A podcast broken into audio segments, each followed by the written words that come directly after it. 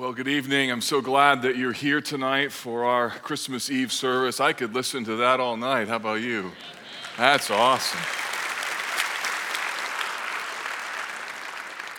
So, I want to wish you a Merry Christmas.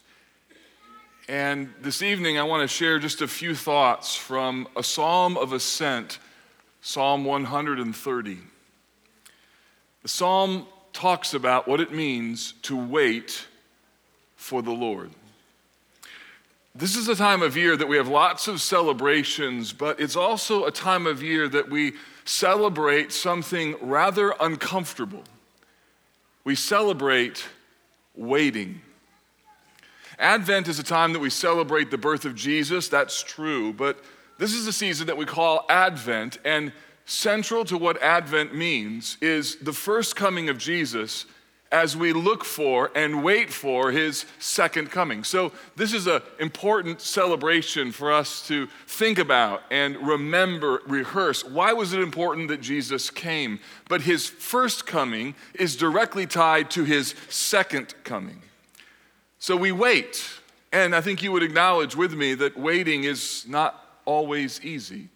In fact, it's often uncomfortable. Think of all the things that you're going to wait for or have been waiting for. Think of things you're going to wait for in the next couple days. Maybe a couple days ago you were waiting for the snow to arrive.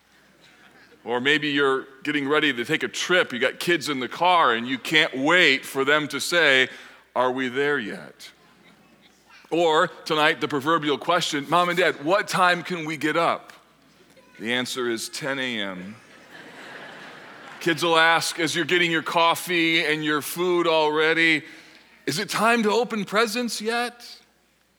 Or here's a question that someone needs to answer When is the movie Elf going to be retired?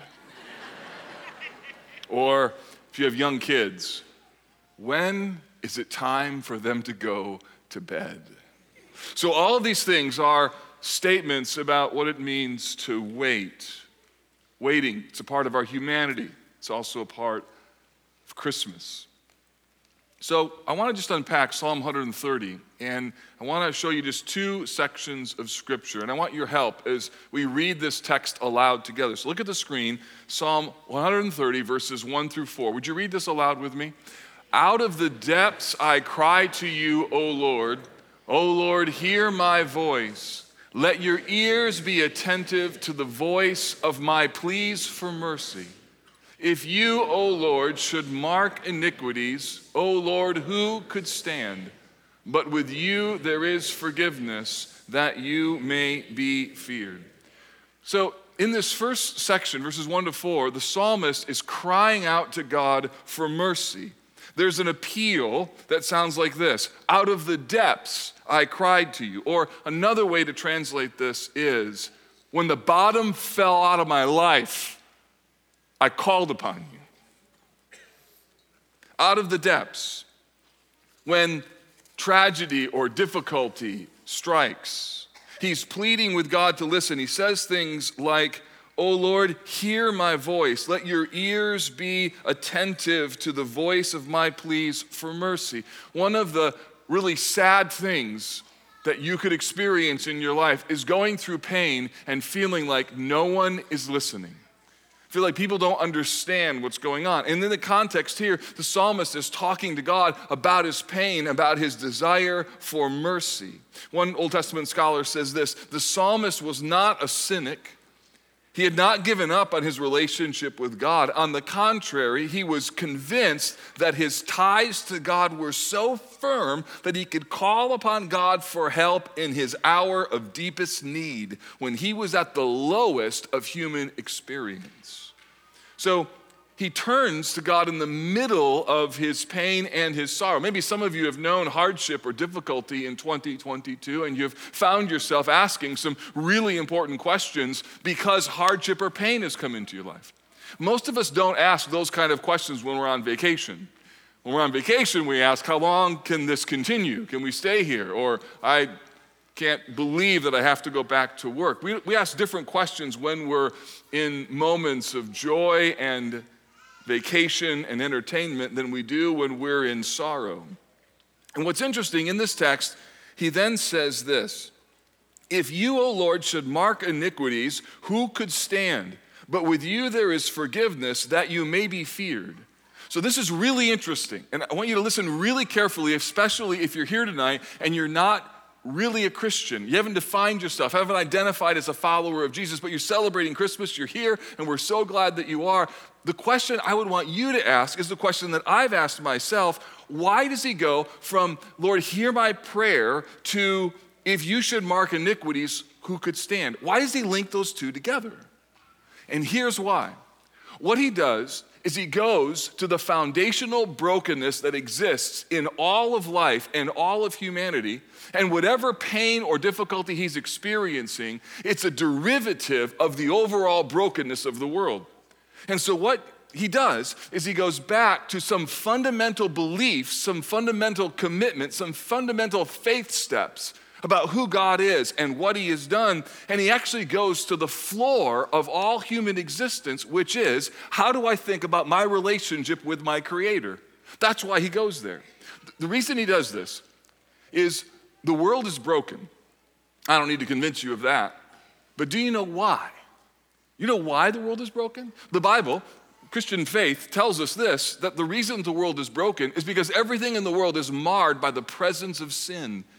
Human rebellion has caused a brokenness to just sweep through our human experience. It's why relationships are broken, why people do bad things. It's why there's even bad stuff lurking within our hearts. You could have the most glorious thought followed right by the most wicked desire.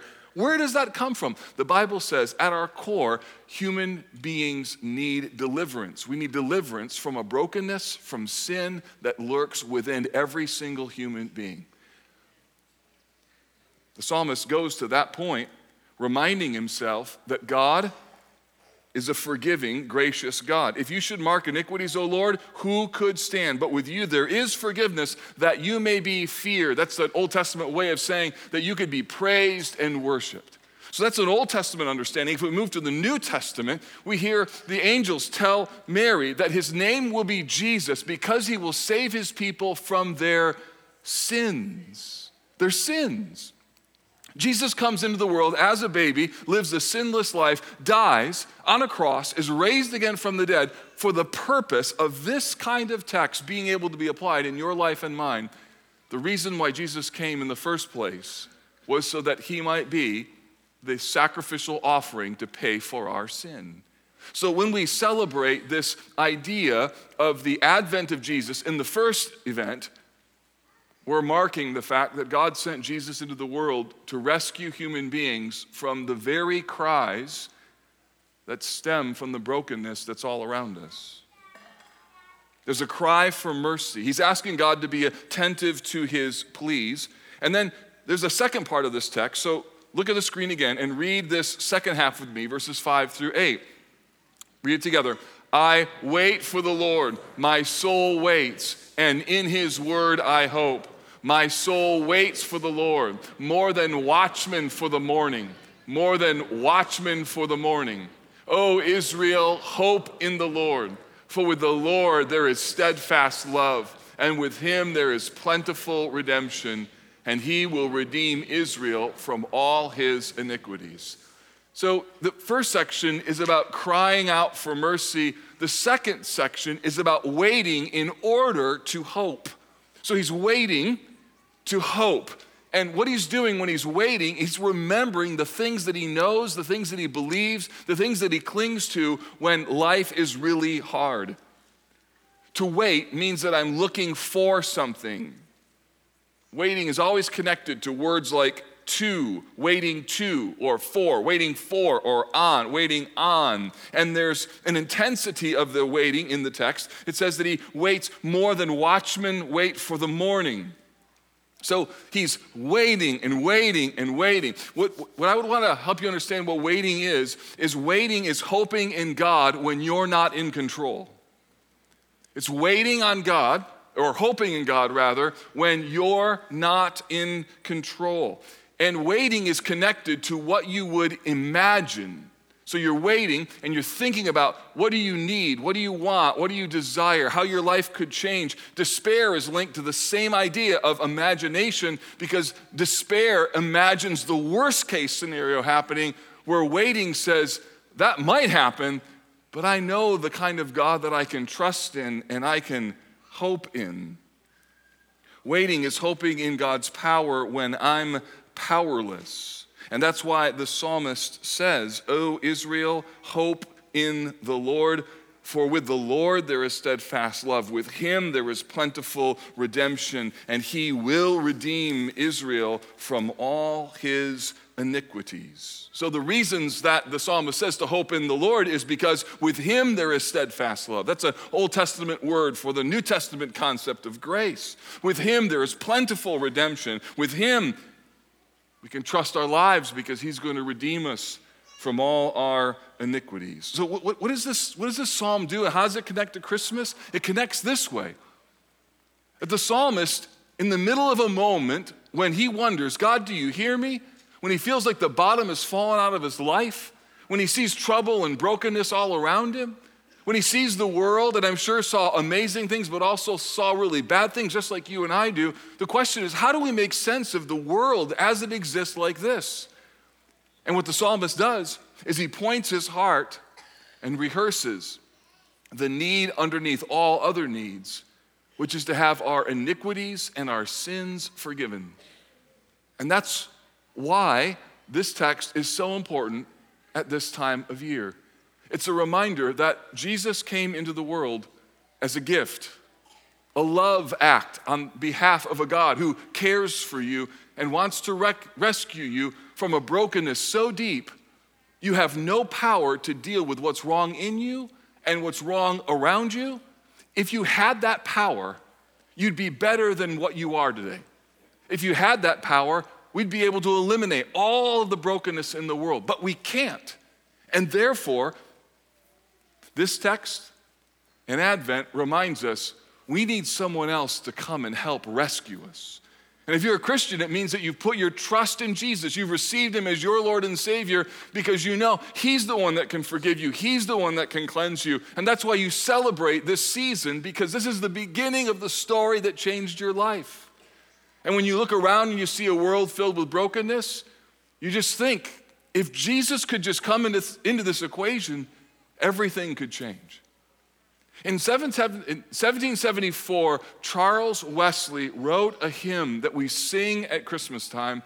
He wrote it because he saw the problem of orphans in England. He saw the brokenness of his culture, and his heart ached for it to be different. He knew that if Jesus could just come, come again, everything would be made right.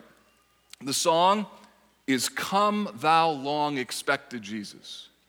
I want you to hear this, and you can even sing along with me, and just think how differently this text could apply in light of what I've just shared with you. The idea that this Jesus comes and the longing for him to come again in order to make everything right. The, this, the hymn goes like this Come, Thou long expected Jesus, born to set thy people free. Listen, from our fears and sins release us. Let us find our rest in thee.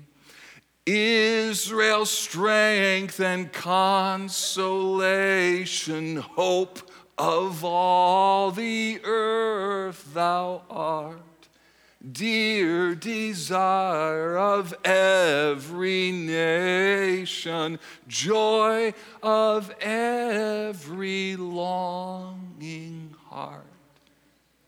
Every longing heart? What's he saying? He's saying, the world is broken. I'm broken. I need you to help me, so come, thou long expected Jesus. So, the question I would ask you is this Where does God find you on this Christmas Eve? Has the bottom fallen out of your life recently? The text would say to you, Oh, friend, wait on the Lord. Or if you're not yet a Christian, receive the Lord. Do you find yourself crying out for mercy? I need help. I need help. This text says, wait for the Lord. Do you find yourself scurrying and worrying, trying to gain power in your life, trying to grab a hold of control? The text invites you to hope in the Lord when you're not in control. Born thy people to deliver, born a child and yet a king, born to reign in us forever. Now thy gracious kingdom bring. Yes, come Come, thou long expected Jesus. My soul waits, waits for the Lord. Let's pray. Jesus, we thank you that your first advent reminds us of a second coming where this long expected king is going to return. You've, you were born to set your people free and so we pray that even this evening, that those who know you as Lord and Savior would be reminded that the very essence of our redemption is not only celebrated on, in this wonderful holiday, but it's a reminder that every brokenness one day is going to be repaired and made new.